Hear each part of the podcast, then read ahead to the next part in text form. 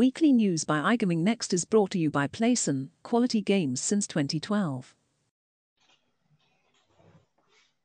Hello, everyone, and welcome to iGaming Next Weekly News Live. Uh, the Three Musketeers ride again.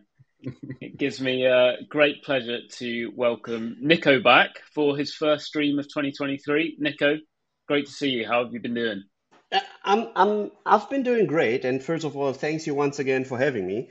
Um, I literally thought, okay, I might have already slipped uh, down between the cracks, but it seems like uh, we're back on track and the three musketeers are riding alongside with each other. So it's good being back. And uh, yeah, seeing those smiles of yours in the virtual way just before eyes uh, is giving me goosebumps. So thank you once again. Good to have you back, Nico. Back by popular demand, the fans were kicking off that you hadn't been on so far this year, uh, and uh, and Conor joins us as well. That's good, isn't it? How are you, Conor? All right. I'm very well. The triumphant trio back in action, as I like to call it. Yes, yeah. oh. perhaps there'll be a chance for a real life, uh, a real life meeting in a couple of weeks, as you mentioned, Nico. We have there's a small trade show somewhere in the east end of London coming up next uh, in the next couple of weeks that people seem to be talking about quite a lot. So that's very exciting. Lots to look forward to there. Yeah, certainly is. Will be good for a little get together. Um, all those uh, titles are self-appointed. I think I'm sure the viewers probably have a different name for the three of us. Uh, but thank you to them as always for tuning in. Um, please do say hello. Um, we appreciate your support as always, and I must thank our sponsors, Playson, as well, before we go any further. Um, but I've had a very busy morning, uh, feeling a little bit rushed and woefully underprepared for this live stream, guys. So, luckily, I've had three cups of coffee, so I reckon adrenaline will just take us right through, and it'll be a, a fantastic show as always. What, what do you reckon? Yeah, well, we'll see. We're in safe hands. I think Nico's going to lead us in today with a bit of his uh, classic 10 stories in five minutes format that he is the pioneer of. So there's lots to look forward to. We've got quite a lot to discuss. Um, so I'm sure we're not short of talking points today, Jay. You just uh, you just relax and we'll all have a good time. yeah, I'll come along for the ride. Uh, but no, good point, Conor. Let's uh, let's kick things off with uh, with Nico's ten and five. Okay, perfect. I'll, so I'll just take over. So starting with the unlicensed website visits triple during the World Cup. New data from the Betting and uh, Gaming Council, short BGC, shows that the 250,000 people visited black market sites in December just alone, compared to 80,000 during the same month in 2021. Uh, and there's an official statement um, stating while the regulated industry was going to great length to uh, protect young people during the World Cup and adhering to strict regulations and promoting safer gambling, black market operators were preying on the vulnerable. Another thing which happened in the UK is UK Gambling Commission cites history of failings as InTouch Games has issued another 6.1 uh, penalty, which we will uh, go into more detail during um, our lovely and cozy one hour. So I will just uh, leave this one out. Um, MGM considers a fresh Entain bid once white paper clears in the uh, the UK air. So US gambling giant MGM Resorts uh, is once again considering a bid to acquire its BetMGM joint venture partner Entain PLC as deal makers await for the UK gambling review to be concluded. And we will see the white paper on the Gambling Act probably in February. Uh, another quite interesting story is Bet365 set to withdraw Massachusetts online sports betting license application. It's quite it's quite hard to get our um, to get more insights, as especially the uh, boys and girls from Bet365 are very very quiet. But there's an official statement that Bet365 confirmed on Wednesday that they are withdrawing their applications for the tethered license for mobile sports betting in Massachusetts, but unfortunately, the company has no further comment. Um, there is a bill about to be introduced in Hawaii, which would establish state regulator um, to come up with um, iGaming re- uh, regulations. Democrats in the Hawaiian legislature have introduced a bill which would establish a state body responsible for both regulating and offering gambling um, activities. Uh, activities. However, the law specifically states that this would not extend to sports betting. So while New Yorkers are able to sports bet, this won't happen in Hawaii. Then uh, Fanatics, they partnered up with Maryland's Washington Commanders on first ever retail sportsbook inside an NFL stadium. So Fanatics obviously are about to start their journey in the sports betting field. Then heading over to Texas, there's a Texas bill seeking to guarantee Kickapoo tribe the position in gambling. The bill known as the um, Ysleta del Sur Pueblo uh, and Alabama uh, Coushatta tribes of Texas um, Equal Fair Opportunity uh, Equal Fair Opportunity Act, which is allow both to offer electronic electronic bingo on reservations by ensuring that they're covered by the Indian Gaming Regulation Regulatory Act. Giving you some numbers, Michigan online gambling revenue reaches roughly 2 billion in 2022, which is an increase of uh, 41%, and Nebraska Casino generated more than 2.8 million in tax revenue in 2022, which is uh, based on the casino gaming, which debuted this year and which gives us quite an outlook to sports betting, um, which might be um, regulated in Nebraska as well. And last but not least, Italy's Lotto, uh, sorry, Lotto Lottomatica eyes on an IPO in Q4 based on their core profit raising or rising up to at least 7%. So an initial public offering, which sources had told Reuters could take place in the second quarter, uh, would help to leave behind a dry spell in the IPO market, which uh, which the market suffered in 2022 as inflation and high interest rates stoked volatility.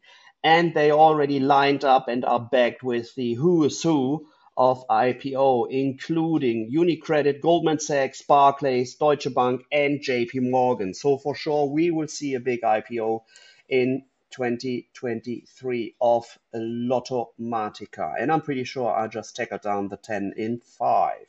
I think you did a great job, Nico. You can take a deep breath. There's some great interesting stories in there. I think it, you're absolutely right to point out the dry spell in IPOs. We haven't seen one of those for a while, and the last few that we have seen, I suppose, perhaps didn't didn't go as well as uh, as the companies might have hoped. But especially interesting to me is this prospect of some new gambling changes in Hawaii. Let us know in the comments if you'd like to see us put on iGaming Next Honolulu. And uh, we could all there for a nice little trip away. Wouldn't that be nice? Yeah, definitely have a pina colada over there. That's for sure. Um, the the one story that leapt up to me there, Nico, was the uh, the Bet three six five story. You were right to flag about them withdrawing their license in in Massachusetts because if you've tuned into weekly news at all this year, you'll know that we've been talking Bet three six five up quite a bit and saying that you know 2023 might be the time that they make a big impact in the US. Um, so this caught me by surprise, and I asked Ryan Butler, our US editor, why they might have withdrawn because, as you said, they didn't provide much detail. Um, and he said he's been following a lot of the Massachusetts regulatory hearings closely, and they go really in depth into the companies and the individuals behind them. Like it's a bit of an investigation. Uh, and by the sounds of it, Bet365 just thought, actually this probably isn't isn't the way we want to, to go because, as we know, they're relatively exposed to uh, to some grayer markets, shall we say, that might not um, not translate particularly well in the US. So that's the, the, the talk on the grapevine is that that's why they've uh, withdrawn their their Massachusetts uh, license application. But there was also a bit of speculation on Twitter that um, you know maybe this means that they're kind of tying up with it with a US gaming company that already has access in Massachusetts, so there was no need for uh, for them to apply separately. But yeah, both of those are nothing but rumours. I hasten to add.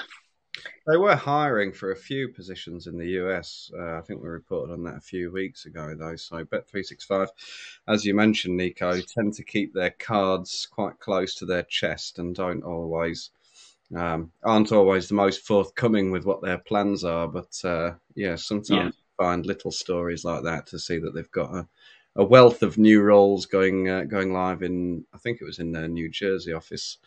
Um, yeah, so it might be that Massachusetts was just a little bit too intrusive for their tastes um, compared to the other state regulators. But yeah, I think they're pretty committed to to the US, as, as you are right to point out, Conor. Um, all right, so we dive into our main topics for this week? Uh, and the first one is about the Gambling Commission um, and their kind of hardline approach to to regulation and enforcement action uh, that we saw a lot throughout last year, but it's seriously carried into this year as well, um, with a pretty major £6.1 million fine for InTouch Games, which is a, a UK licensed operator a casino operator that runs a handful of uh, of domains in the UK. Um, and basically, this is the third time that they've uh, kind of fallen foul of, of uh, anti money laundering and social responsibility um, protection measures in uh, since 2019. Hence, the kind of heavier side of the penalty. Um, if I could just read out the, uh, the quote from um, one of the Gambling Commission's key executives here. Uh, she said, This is Kay Roberts, Executive Director of Operations at the Gambling Commission. Considering this operator's history of failings, we expected to see significant improvement when we carried out our planned compliance assessment. Disappointingly, although many improvements had been made, there was still more to do. The 6 million fine shows that we will take escalating enforcement action where failures are repeated and all licensees should be acutely aware of this. Um, what are your thoughts on this? Uh, whoever wants to go first. I've got some thoughts, Jake. It's uh, to me, it reads like a, quite a powerful statement of intent from the regulator. It's like, you know, we're dishing out these fines for a reason, and the more you fail to come up to speed with what we're requiring of you, the heavier the fines are going to get. Um, I think the fact that they've had increasing fines, so they've they've you mentioned those two fines in 2019 and 2021, I believe, that were two about yeah. two and three million respectively, and this is now six million more. So they, they've shelled out something like 11 million over the last four years to the Gambling Commission now. And as I say, it's a it's a strong statement of intent from the UKGC that actually you know, we're not taking these failings lightly, even though I think, given the details that were published, it didn't sound like the most severe failings or the most egregious examples of of of a lack of you know responsibility there. So the two examples that we were given of what the actual fines refer to was a failing to interact with a customer until seven weeks after they had been flagged for interaction due to erratic play patterns and extended periods of play. Not mm. good, certainly, um, but hardly the most galling example of irresponsible operations that we've heard in recent years. Um, and the operator also accepted a customer's word that they earned £6,000 a month without verifying this information that suggests perhaps someone was betting a few thousand pounds a month, but it's unlikely that they were betting tens or, or certainly not hundreds of thousands. And so those examples sound, if I may say, relatively minor compared to some of the failings that we've heard about. Um, and yeah, also, so- these brands are not not especially well known in the UK. I think one of them was called Jammy Monkey. I don't I've never heard of it. Of course, we've heard of InTouch Games being on the industry side of things, but Jammy Monkey and Dr. Slots, I mean, you, these are hardly household names in the UK. Um, and yet we've seen this massive £6 million fine. I think it's a pretty powerful statement from the regulator. Yeah, for sure. So, in your mind, it's more you know they're more being penalised for, for the repeated failures than they are the actual uh, you know severity of the of the failings themselves. I think that's probably a fair assessment. Um, and yeah, we were already well aware that the Gambling Commission kind of means business this year because on the 16th and 17th of January, uh, they basically published two further regulatory settlements in consecutive days. Um, the first one was against VBet, which is the uh, the kind of B2C betting arm of BetConstruct. That was uh, 330,000 something. And then the, the day after, uh, they basically hit TonyBet with a uh, with a 440,000 uh, pound um, penalty. So, yeah, not quite on the same scale. Um, but yeah, perhaps that goes back to what you were saying, Conor. Maybe if this was a first infringement for InTouch Games, it would have been more in line with those two penalties. Yeah, quite possibly. So yeah. it's something like seven million they've dished out already in the first what day were we on twenty sixth of January in the first sort of less than four weeks of the year. And if that continues at that rate, I think there's a high chance that they'll be exceeding the amount of penalties that were dished out last year, although last year was the highest ever. They gave out £43 million worth of fines. Um, 17, as we remember, of which were uh, were given to Entain. But um, yes, it looks like they're off to a flying start, and the Gambling Commission Christmas party will be uh, very well attended this year, I'm sure.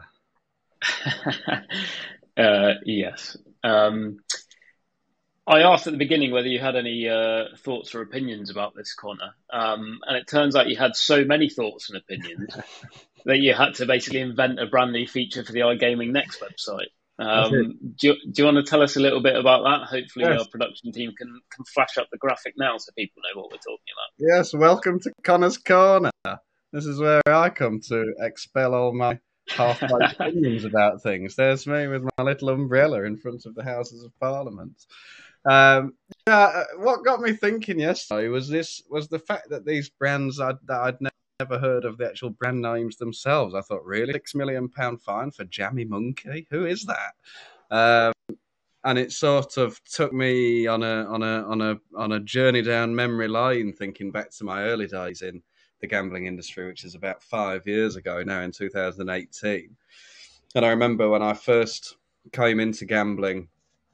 Um, the, the, the talk of the day, the talk of the town was this one million pound fine for Sky Bet. Oh my god, a million pounds! It's so enormous. And I remember thinking, sort of, it doesn't sound like that much. To, it's a lot to me, but not to Sky Bet really. And I looked back, and actually, Sky Bet in the year that they received that uh, one million pound fine, they generated nearly seven hundred million pounds in revenue.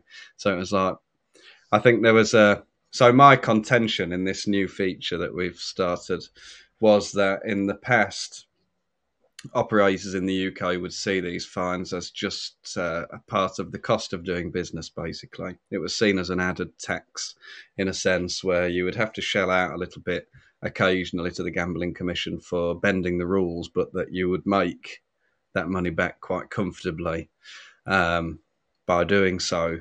And now I think the way things are going, um, I think the market's changing quite a lot, and the regulator's got its claws out and it's ready to start dishing out fines and taking things a bit more seriously. And I mean, combine that with the basically non-existent growth in the UK market at the moment, um, pressures on customer spend and customer, uh, you know, disposable income and so on with the cost of living crisis, and you've got the recipe for um, a bit of a disastrous market at the moment, really. Definitely never been an, an easy market to operate in, but probably more difficult now than ever. Yeah, that's true. And I think you're right to point out kind of the journey the commission has been on since uh, since maybe five or six years ago, because it seems to me like the the kind of football index scandal that happened sort of under the watch of of the commission, if you like, was the was the turning point here, and uh, you know, obviously led to the kind of um, departure of the former CEO Neil McArthur, and since then we've had Andrew Rhodes in charge, and they've taken a much more kind of hard line approach, I would argue, to to regulating the sector and certainly enforcement. Um, and it's quite interesting that approach because obviously the government has kind of been in a mess throughout this entire period. as we know, because the gambling review keeps getting pushed back and back and back, and nobody really wants to take responsibility for it. So the commission really are acting of their own accord here, um, and this is the uh, you know the, the, method method they've chosen um, to to regulate the sector. And I just wonder how operators feel about that. I mean, like you were right to point out, it probably has taken its toll in the short term, but I wonder if actually eventually they'll be grateful for the kind of the clarity, like you know, instead of just a slap on the wrist, it's kind of like there's a there's a lot firm line in the sand now that they know, you know, they're not allowed to get away with this any longer. Um, and that was, you know, a few people might argue that was overdue. Um, but Nico, so you you obviously work, you know, in the industry. Um, like you say, ICE is coming up in the UK. Uh, what do you hear about operating in the UK? Um, is it as disastrous as uh, as people make out at the moment? so first of all, you know, um, holding the compliance seat is usually not a seat you you admire to take, especially um, you know um, if there are no fines which actually hit your balance sheets, right? Because then your management is just okay. Why should we? Uh, talk about uh, safer gambling. Why should we consider AML checks? Blah blah blah. Why should we just take away a portion of our revenue? Right? It's pretty simple. So that's why the kind of regulated business ha- used to used to have no interest in you know following the rules. Then, as soon as actually hard fines hit your balance sheets, then uh, management might actually start listening to you and this is what i'm hearing from the industry especially you know from the guys holding guys and girls holding the aml and uh, being responsible for aml etc um, as well. Um, so this is the one side of, of the story. Um, first of all, we all need to take care, take into account, uh, and you know, uh, process along uh, or process our business alongside the um, you know underlying laws, which are pretty simple uh, in Europe, in the UK as well. You can look them up. Then, what we should all also take in, into consideration if the um, margins and the kind of requirements of a regulated business are so tough to operate in and the margins get so small, then of course this forces players to actually join the black markets as well. And um, just remembering um, what the um, Betting and Gaming Council found out that especially during the World Cup of 2022, um, you know, you can still enter uh, um, a non-regulated website, and this obviously happened in the UK. You know, a, a rise from 80,000 visits to 250,000 visits. This actually takes uh, even more, um, you know, uh, revenue away from the uh, companies who are actually willing um, to to work alongside the underlying laws as well. And as of now, from an outsider perspective, sometimes it just sounds like you know. Uh, the KSA in the uh, in the Netherlands they are fining operators or non-licensed operators as um, as well. The UK uh, Gambling Commission is uh, is fining um, companies as well. I'm pretty sure we're just hitting uh, the top of an iceberg. Just remember when Entain got hit by uh, roughly 14 or 15 million uh, pounds for uh, allowing people living on social welfare, um, allowing them to gamble with 250,000 uh, pounds. Uh, I don't know how social welfare in the UK works, but uh, in Germany it's a little bit different. So for sure, uh, I couldn't afford like spending 250k um, on on gambling websites, but maybe it's just different in the UK as said.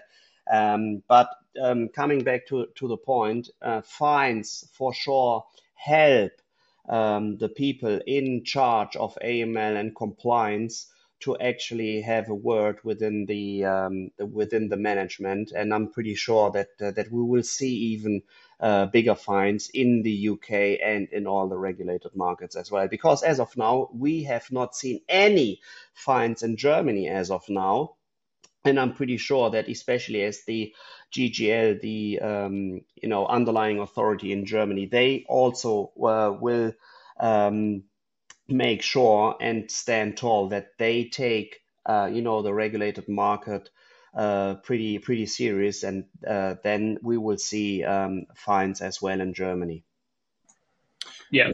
I think it's important to remember as well that there's quite a significant delay with these fines. So most of the fines that we saw last year sort of seem to um, I'm not sure of the specifics, but I think they, they generally referred to actions that were taken in sort of 2021 or before. Um, so I guess it's going to be a slow process for the industry to come to terms with the fact that yes, these fines are getting more serious. There may be threats to your license and so on. So it's I think you're quite right, Nico. This may well be the tip of an iceberg. It will probably get worse before it gets better. Um, but as as things have changed in the last certainly and uh, since 2022, with that record number of fines issued, uh, I think in in coming years, people will start to operators that is will start to take this all a little bit more seriously. I remember saying something very similar to that in probably 2019, Conor, uh, when all the fines were relating to 2016 and 2015. Yeah, and uh, and here we are four years later, and uh, yeah, not not a great deal has changed, but we'll see. We, we have to give these companies the benefit of the doubt, don't we? uh, right, we're going to come back to the UK a little bit later in the show, um, but now to go somewhere a little more glamorous, some people might argue, uh, and that is New York, where, of course, iGaming Next will be in March with our New York event. Um, and our conference is going to focus predominantly on online gambling. Um, but the talk of the town at the moment is land based gambling, and particularly uh, these huge kind of casino venues that could be getting built in New York with uh, licenses up for grabs at the moment. Um, and Las Vegas Sands reported their Q4 results today. Uh, and in my opinion, the most interesting comments were about their bid for a New York casino license. Um, Nico, I know this is kind of a, a topic you've been following fairly closely, um, simply because it would be kind of such a game changer for, for these casino operators. Um, I can talk a bit more about the story, but do you want to sh- maybe share some of your thoughts initially? Yeah. So first of all, what what we're seeing um, when as you know um, regulation in in uh, California is uh, as of now not going to happen. Yeah, um, the the latest battleground where all the crazy numbers are coming from has been the sports betting in New York. Of course, the margin in sports betting ain't that high like in in casino. So as of now, they will be opening up, or there are at least two or three licenses to actually open up a casino, especially uh, on Times Square, which is uh, pretty much the heart um, of of New York, and the numbers we are seeing is just crazy. You know, uh, JG, uh, Jay Z's Rocker uh, Entertainment are bidding uh, for one of these licenses, which are for sale. Um, now, uh, Las Vegas Sands uh, are bidding for a license, and we're speaking about big numbers like two billion and five billion. So. Um, hopefully, this won't be a bubble about to being to be burst, um, but um, especially we are just and only talking about companies and or private investors with pretty deep pockets.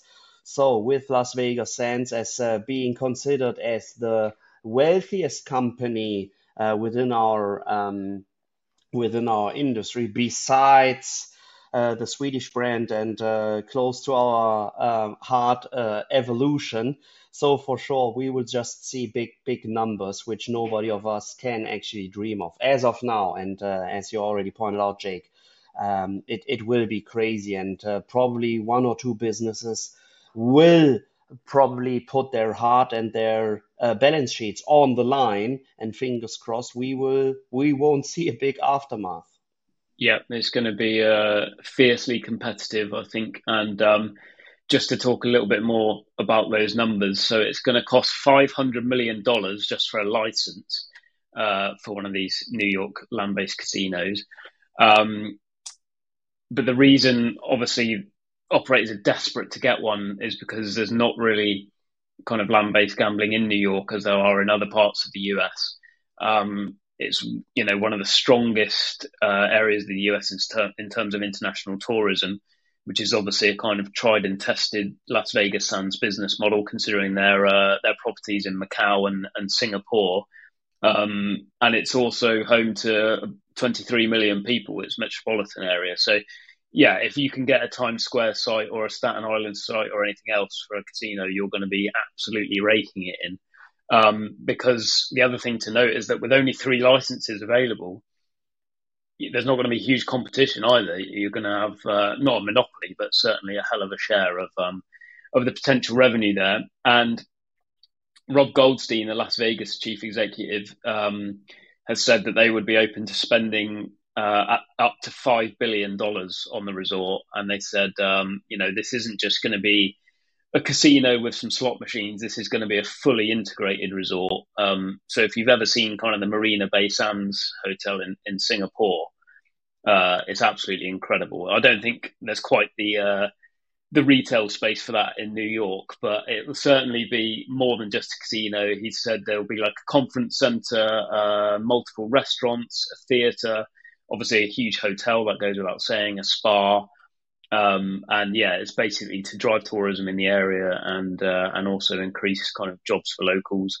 That's their business case for it. But um, yeah, this isn't an opportunity to be sniffed at, and they're kind of willing to spend whatever it takes. Is the general message. Um, Conor, what do you think about that? Are you uh, looking forward to our New York shows in uh, in future years, where we can just hop over the road and pop into a, Las Vegas Sands casino? Well, I, when you said conference center, I thought, well, where better? Yeah. gaming next 2028, for example.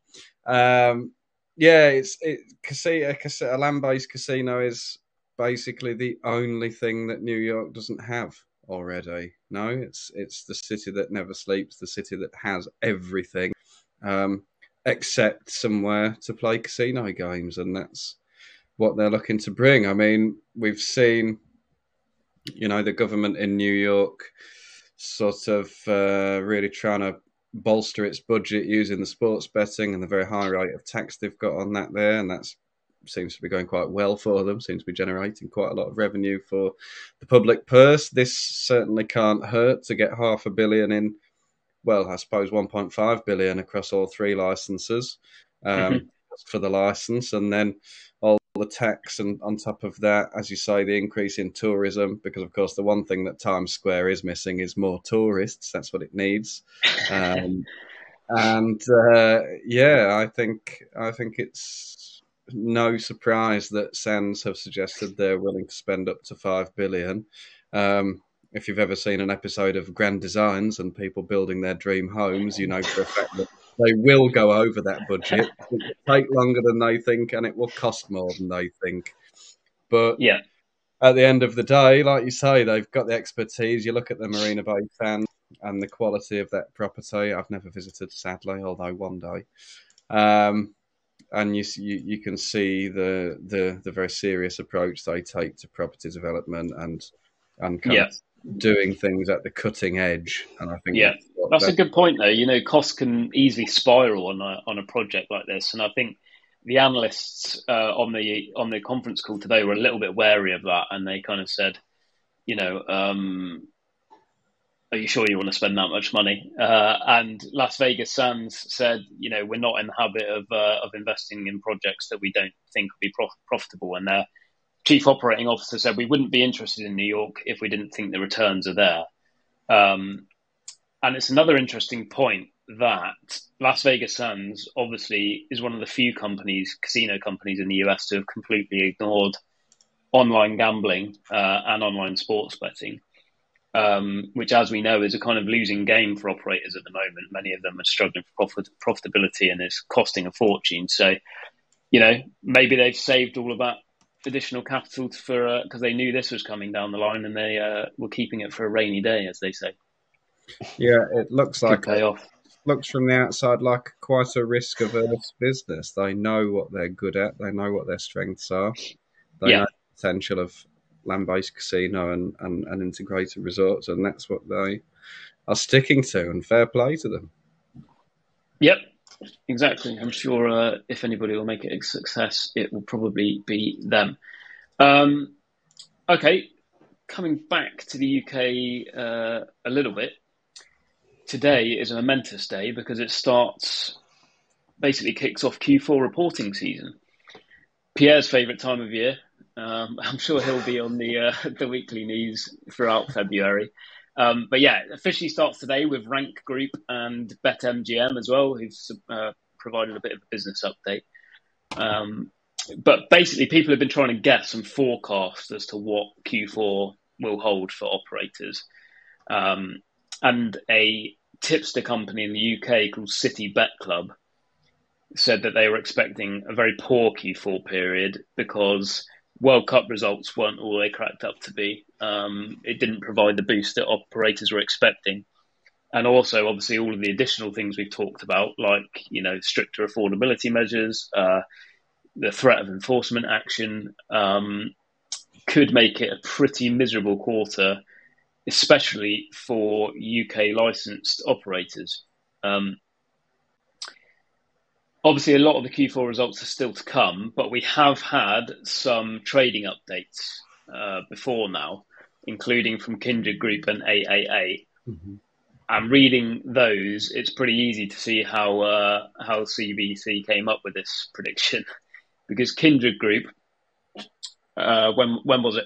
January the thirteenth, basically issued a profit warning, saying that Q4 results would be materially lower than they had expected um, and that the World Cup was actually kind of detrimental to their traditional calendar of, of sporting events rather than beneficial. And that's you know that's particularly interesting for Kindred because France is a massive massive market for them. I think possibly second uh, biggest market in terms of users. And France got all the way to the final. So if they're having a nightmare tournament, what does that say for the other operators um, that are exposed there? But uh, yeah, I don't know if you've got any thoughts on this, guys.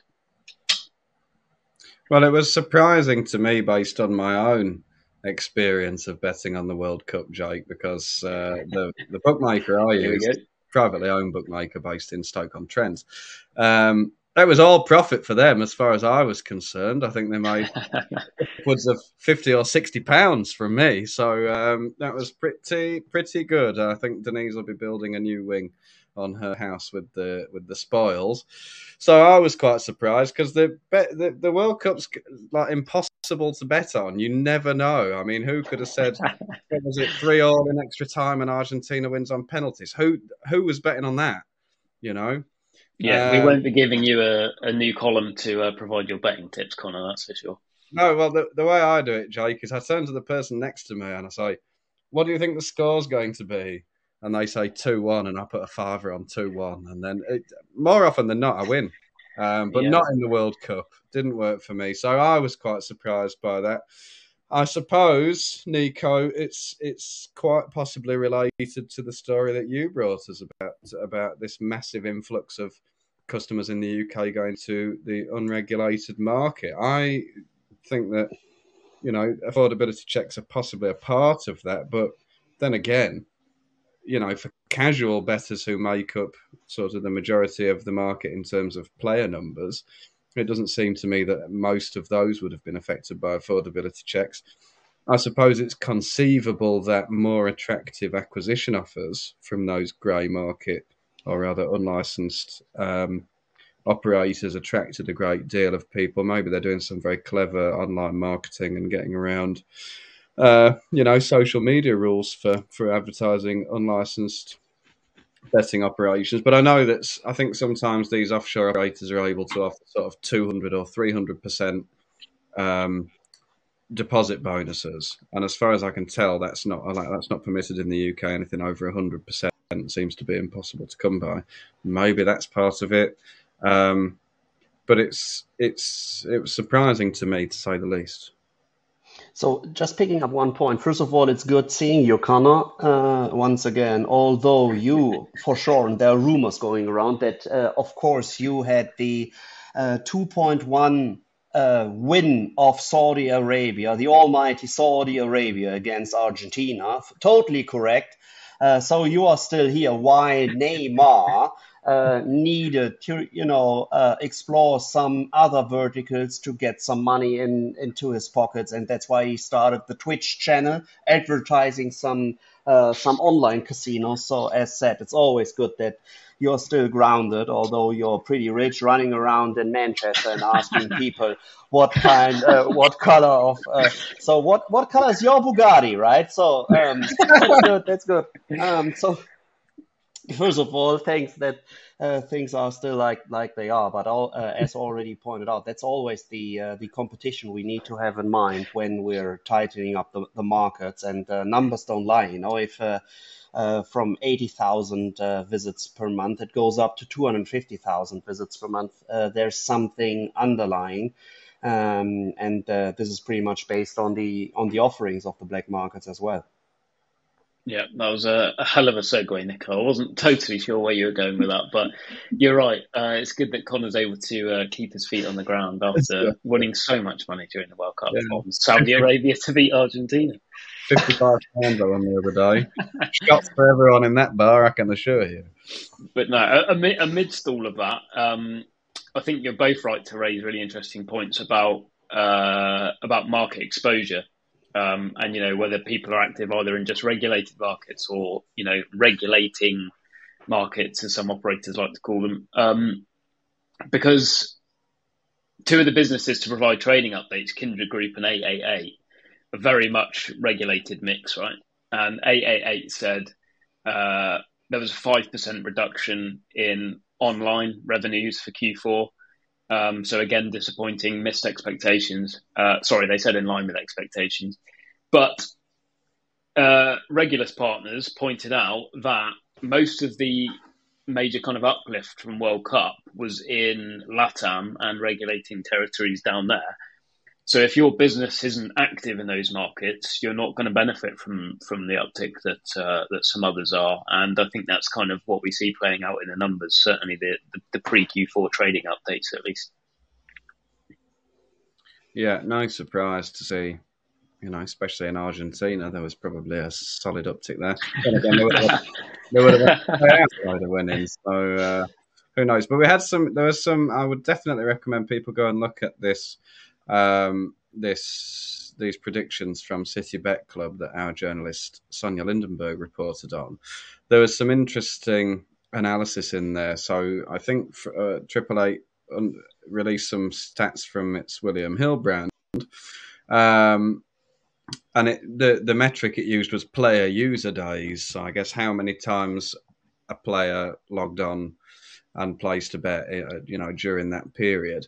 Um, and it said that online player days at William Hill were up 22% compared to Euro 2020.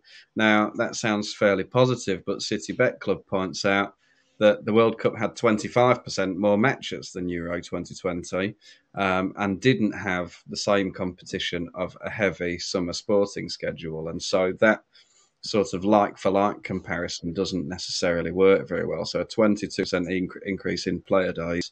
Um, yeah was seen as quite disappointing by them. But lots of interesting analysis in there um, and much more detail in the write up on our website.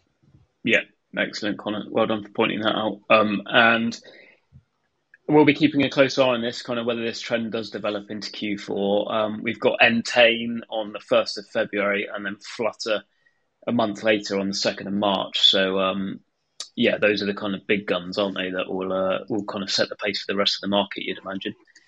Yeah. Um, all right, we don't have too much longer left today, uh, so we'll probably wrap things up shortly. But as it's Nico's first pod of 2023, and it's still January, just you've not you've not managed to escape Nico. I'm going to put you on the spot, and I'm going to ask you for an industry prediction for 2023 because that's what the audience have been screaming for since we started recording today. I'm, I'm sure. So, what have you got for us? Lay it on yeah. the line so first of all, depending on the market, right? First of all, depending on on the market, um, in Germany, uh, for sure, we will see more regulated uh, companies, you know. But I'm pretty sure that's just boring stuff, you know. Uh, with respect to yeah, you know, uh, each and everybody knows uh, what's about to to come. So one thing I just want to uh, po- point out: we will for sure see one big giant fall whoever this might be. So we will just see one one big uh, com- company, probably a tier one operator, which will just fall uh, just uh, in between the cracks due to the spendings they already had and based on the um, investor relations climate, which is about to change due to high inflation rates, uh, due to probably a recession. And that's why I'm pretty sure um, one or two uh, or one of the big investors will pull out uh, pull the plug of uh, uh funding one of the uh, big big op- operations. So whoever this might might be, probably one in the in the US, but we will for sure see one big giant being either taking over or just falling through the cracks. Very interesting, Nico.